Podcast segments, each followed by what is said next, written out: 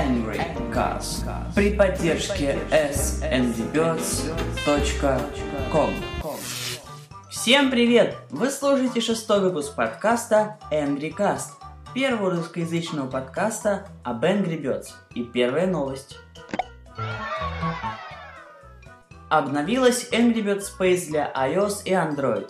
Появился эпизод Fry Me to the Moon – 10 новых уровней и главная особенность которых в том, что свинки больше не статичны и летают. К тому же, Rovio немного пересмотрели свою провальную политику распространения космических орлов, которые, в отличие от классических версий, не только не разрушают уровень целиком, так еще и очень дорого стоят.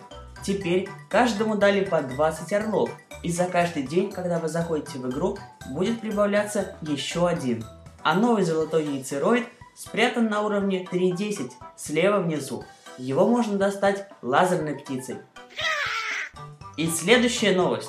Два разработчика ушли из компании Rovio с целью создать свои Angry Birds. Ну что же, посмотрим, что у них получится. Хотя вряд ли мы увидим что-нибудь стоящее. 28 апреля должен был открыться первый в мире Angry Birds Land – но почему-то не поступило никаких новостей. Поэтому пока что оставим эту тему до того момента, пока у нас не появится больше фактов.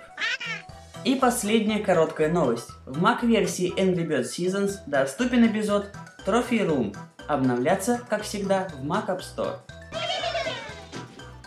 На этом все. Подписывайтесь на подкаст в iTunes, оставляйте комментарии и звездочки, а также читайте самый интересный русскоязычный твиттер об Angry Birds, собака S Angry Birds, и заходите на наш сайт sangrybirds.com.